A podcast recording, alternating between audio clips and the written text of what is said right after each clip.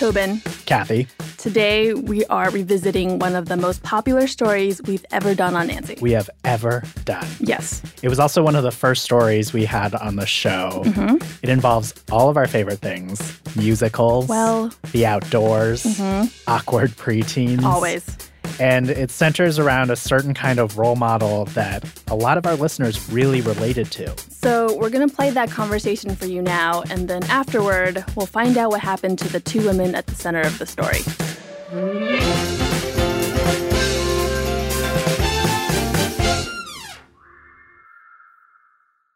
Tobin. Yes. I want to tell you a story about a girl named Sarah. Hi, my name is Sarah Lu, and I live in Chicago. She's a grown up now, and she's in her 30s. She's a radio producer. Love it. But back when she was a kid, she'd go on vacation with her parents to Wisconsin. Love it less. they'd stay on a lake where they'd fish and hike and all sorts of outdoorsy stuff. When my folks had their fill of outdoorsy activities, they'd take me to a nearby town to goof around because um, there are interesting shops and restaurants there to kind of switch it up a little bit. And their favorite spot to visit was called Henry's General Store. It had outdoor equipment, a canoe hanging from the ceiling, and there were wool shirts, like Pendleton shirts or Woolrich shirts, mittens and hats, whimsical wind up toys, high quality pens and pencil sharpeners, and notebooks, leather bound notebooks. So basically this is this is like your yes, dream store. Canoes and high quality pens. What else do you need in this world? They'd go every year and they talked to the woman who ran the store. Maura had blue eyes and short hair and brown bangs that kind of like swoop in front of her forehead and just like a really kind voice and just a, a warm persona. She was probably wearing like dark jeans and boots and like a cool flannel or some kind of comfortable but classic outdoorsy look. I thought she was super cool and I couldn't quite put my finger on it. And I wasn't usually like a shy kid. I was a pretty talkative, precocious kid actually, but around Maura I kind of clammed up a little bit. There was just sort of for me this sort of like charge in the air, like uh, kind of like an electricity or something that just like something was up. The thing is, Sarah probably only ever talked to Maura for like 10 minutes total over all those years. Even though our interactions were very brief, Maura still loomed large in my life. So eventually, Sarah became an adult herself. She came out, she went to college, she got married, and over time, she kind of forgot about Maura in the general store. And then one day she's at this concert, and the person performing sings a cover of the song called Ring of Keys. Oh my god, oh my god, oh my god. Uh, I know Ring of Keys, Kathy. Do you? It's from Fun Home. Is this a story about a musical? No, it is not a story about a musical because I don't like musicals, but you are the musical guy. So why don't you explain Fun Home? With pleasure. Okay. So Fun Home is about the queer cartoonist Alison Bechdel and the scene that this song, Ring of Keys, is from is when Alison is a little girl, maybe like 10, and she sees this butch delivery woman with short hair and jeans and this ring of keys on her hip, and she is completely entranced. Your swagger and your bearing and just right clothes you're wearing, your short hair and your dungarees and your lace up boots and your keys. Oh, your ring of keys. When I heard it, I, I cried a lot. I was like just totally transported back to being 12 and being in this store and looking up at the storekeeper Maura and thinking like, oh my gosh. Um, and it's it's kind of like it was a very charged moment, and I was like instantly taken back there. Sarah suddenly realizes that Maura was her Ring of Keys person, the adult that showed her who she could be someday. That triggered these memories of childhood and made me think about Maura and what she might be up to. And I wondered if I could like go back to Henry's and what that would be like to walk back in as an adult and, and like say hi to Maura. But I found out that Henry's was closed. And then I did a little internet searching, found her email. I, I wrote her and I said, Hey, I don't know if you remember me, but I'd really like to talk to you. And she wrote back. Hey, Wow. how's it going? Look at you. What's up? I haven't seen you in like 15 years. This is amazing. You're so grown up. I can't believe it. Okay, well, do you want to go to the studio? I would love it. awesome. The name of my store was Henry's, and my name is Maura Koutoujian. The first memory I have of your store is you had like a bunch of back issues of Outside magazine that like didn't sell because they were old or Yes. something. But you're like, but it's a cool magazine. And then you gave me a bunch of like copies of it, and then I read it, and like I still subscribe to that magazine. Wow. And I've read every issue for the last 20 years. So I'm just, I'm smiling ear to ear.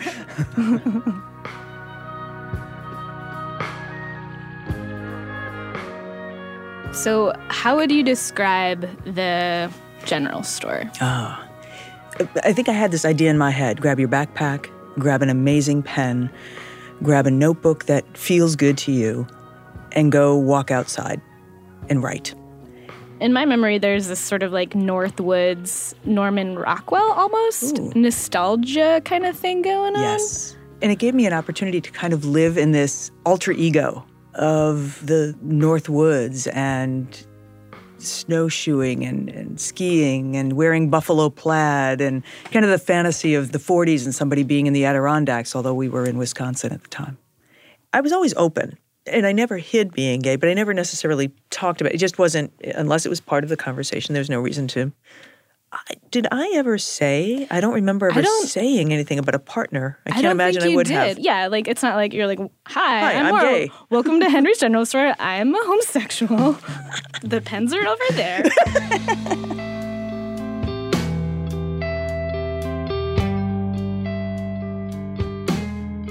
I've always kind of wondered more about your life. Can I ask you Sure. some personal questions? Yeah, absolutely. Um, can you tell me uh, when and where you were born?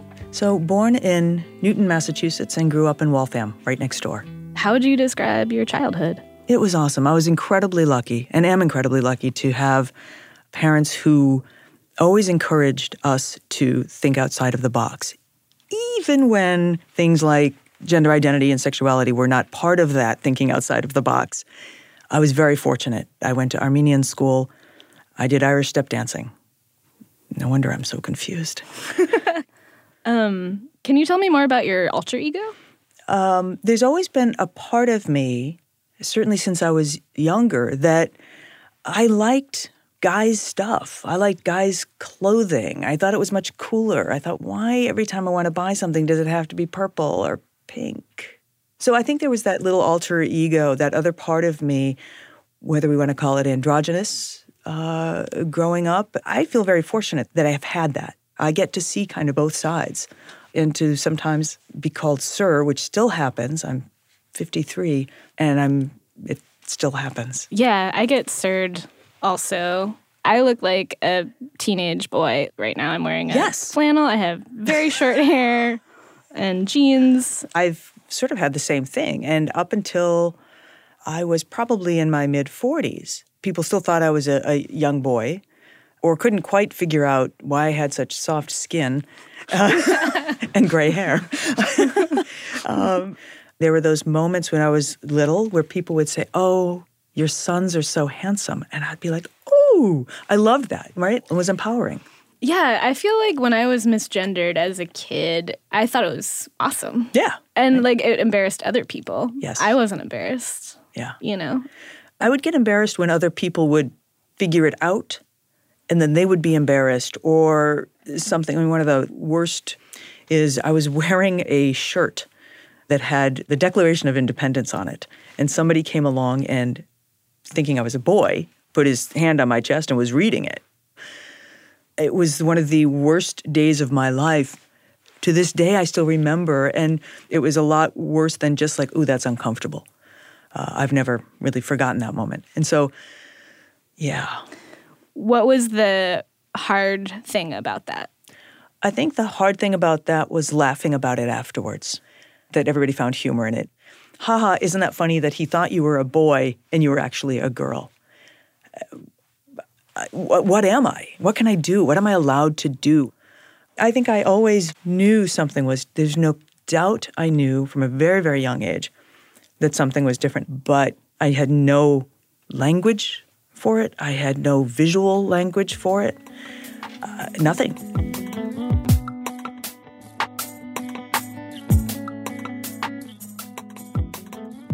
So I used to come to your store Mm-hmm. with my parents probably around 1996, 1997. Wow, just when I opened. What are your impressions of me then, or how would you describe 12 year old Sarah? 12 year old Sarah was so, gosh, you were so cute. I remember you and your parents would come in. I can still see it. You put your hands in your pocket and you dig them deep in, and you'd kind of tighten up your shoulders a little bit, and everything became not stiff, but certainly regulated. Your head would be down, but you'd kind of look up at me. It was so sweet, so sweet.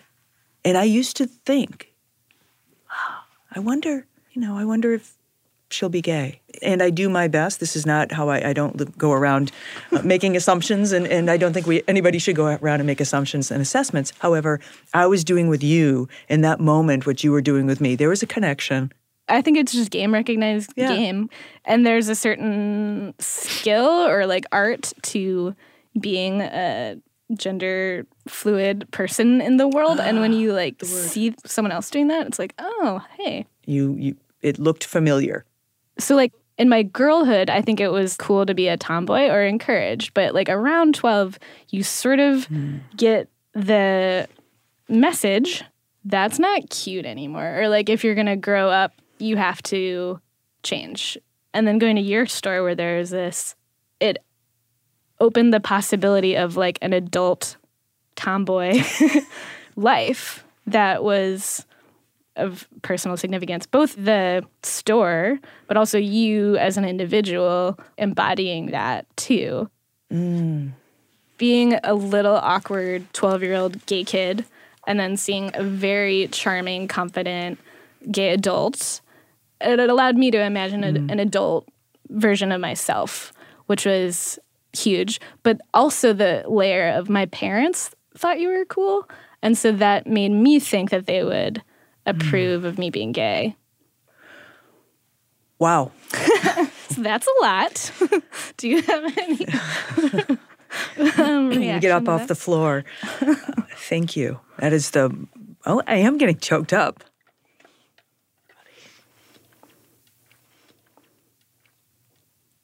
Yeah. Thank you. Ooh. I never knew that I could It's okay. that I could actually be a role model for somebody. That's pretty powerful. That's really powerful. So thank you. Thank you for being that role model. Wow.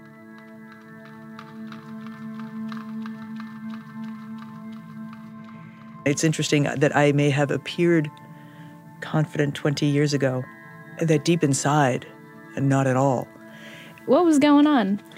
I just couldn't seem to find a lot of happiness. So I was happy on the one hand, and yet I can remember feeling like unhappy on the other. I think I was depressed and didn't really know it, didn't understand it. I think I think a lot of what was going on was still not sure who I was. I just didn't have the confidence in me. I loved my store. I knew that the store uh, represented me. That felt good. I knew how I fit when I rode my bike. I knew how I fit when I was in my canoe. But yeah, there was a part of me that didn't know how I fit in the world. I was just trying to figure this out on my own.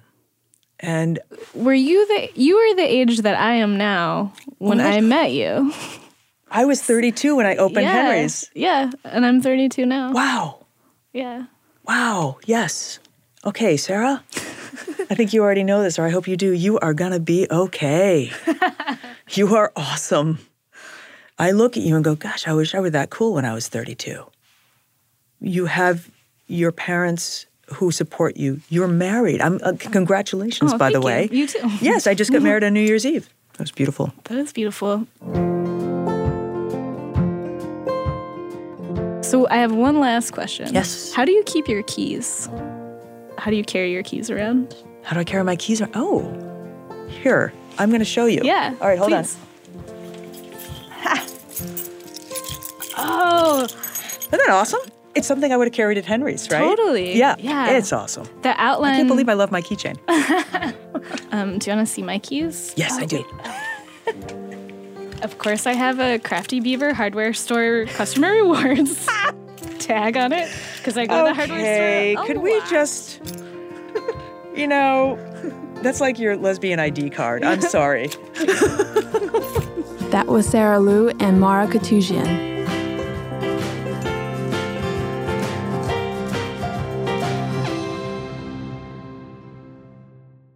After the break, we check back in with Sarah and Maura.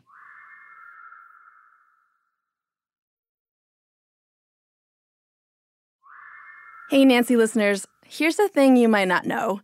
You can have your very own Ring of Keys inspired by Sarah and Maura's story as a thank you for supporting our show. Yes, they are these beautiful handmade leather keychains with our show's name embossed on them. Mm-hmm. They're actually a lot like the one you made for me at campus summer, Kathy. Aw. Very sweet. We've got just a few left, and one can be yours as a thank you gift for donating just $60 or more by the end of this year. Like all the shows here at WNYC Studios, Nancy is supported by you, the listeners. We literally can't do this kind of queer storytelling without you. Not to mention that all donations are tax deductible. And giving is super easy. Just go to nancypodcast.org slash donate or text the word Nancy to 70101. Thank you for an amazing year. And now back to the show. Kath, I have a question for you. Mm-hmm. Did you have a Ring of Keys person? I've been thinking about this, Tobin. Mm-hmm. And I thought back to when I was a baby and a Okay. toddler and a mm-hmm. teenager. And what I've come up with is no, I do not have a Okay. Of Keys person. Unless you count Angelina Jolie. But that that's maybe a different We've thing. talked about this. That's that was a different, different thing. happening with Angelina and you. Yeah, yeah. what about you? You have a moment? Well, so my sister was a professional ballerina. So Uh-huh. that meant as a preteen, and I don't mean to stereotype here, but I was around then a lot of out, proud gay men who were also ballet dancers, which I thought was nice, Tobin, your sister is a professional ballerina, formerly, and you are a professional cellist, also formerly. and your brother is a professional artist. Currently. I know, we're like the Partridge family. It's just unfair. okay, so we also heard from a bunch of you about your own Ring of Keys moments, the people who helped you realize your queer identity and how much they meant to you. We got so many emails and tweets. It was so cool to see how much the story impacted some folks. Well, and recently, Kathy, you and I were in Chicago, Uh-huh. and we were curious what kind of impact that conversation had on Sarah and Maura. So we brought them together to find out. So, what have you been up to since you know we we got together what seven months ago? Yeah, since the episode came out in the spring, um, I quit my job at Chicago Public Radio.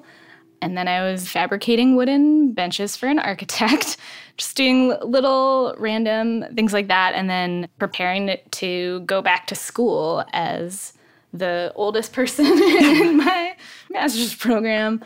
Wow. Also, my wife and I are trying to adopt a kid, but we, yeah, What? I'm not a specific kid. We're like, sorry, that's a confusing way to say that. Um, we are a waiting family in the state of Illinois to adopt a kid.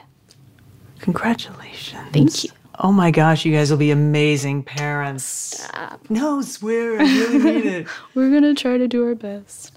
Wow. So, how about you? What have you been up to? Um, I think kind of more of the same, really honing in on what I want to be doing. I do life coaching and wellness coaching and leadership coaching. And then actually, my wife and I just Potacondo. Yeah. Yay! Yay! Wow, I can't believe it.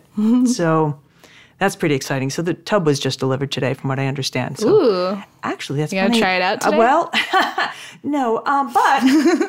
You might want to swing on by because we could use a little help carrying it up the stairs. Yeah, no I was just thinking about that. Well, actually, like your place is on my way home from my bike commute. Hmm. So just anytime you need. You might be the one we call. yeah. So that's it. I but again, I and I think to kind of the point of what has happened since then, those are the things that have happened. But I would also say that those things are happening with this whole new energy that I have because of this, with a whole new perspective. yeah.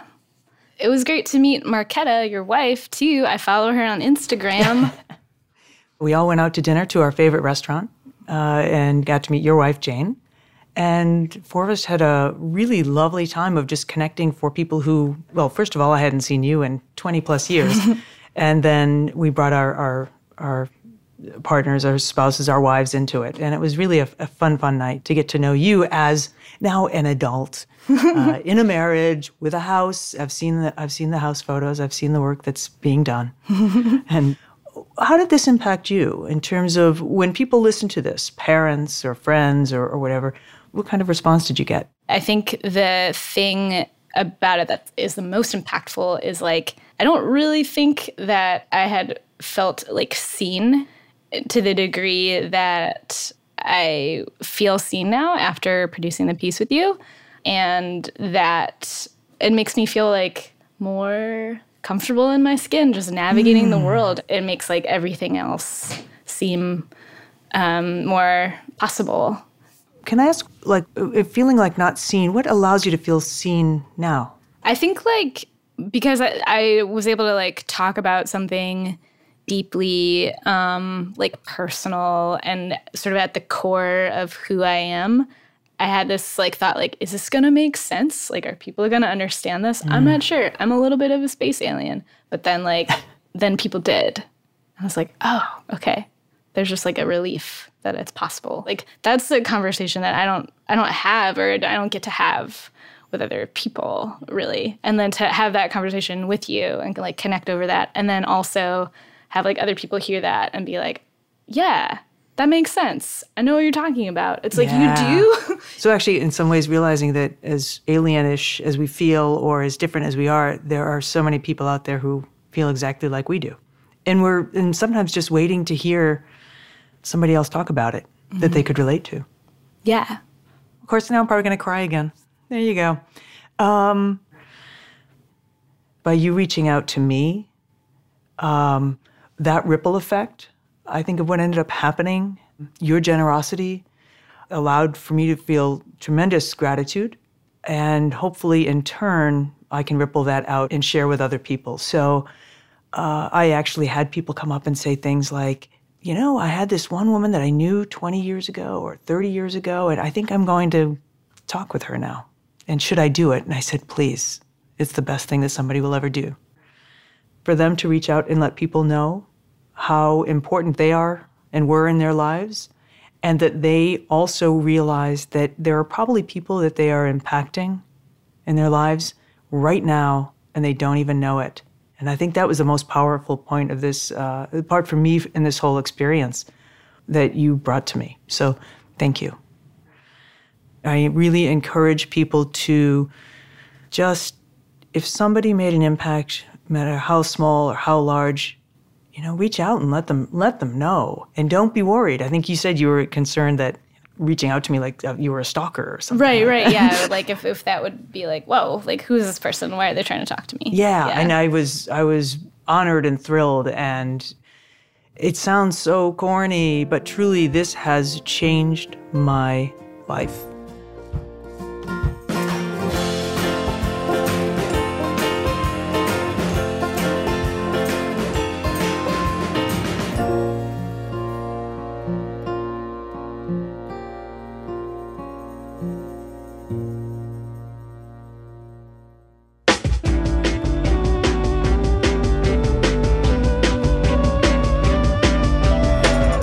It is credits time. Our team is Matt Collette, Jeremy Bloom, Elizabeth D, Jenny Lawton, and Paula Szuchman. We're going to take some time off to produce a whole bunch of new stories, and we will be back in your feeds in 2018. Until then, I'm Tobin Low. I'm Kathy Tu. And Nancy is a production of WNYC Studios.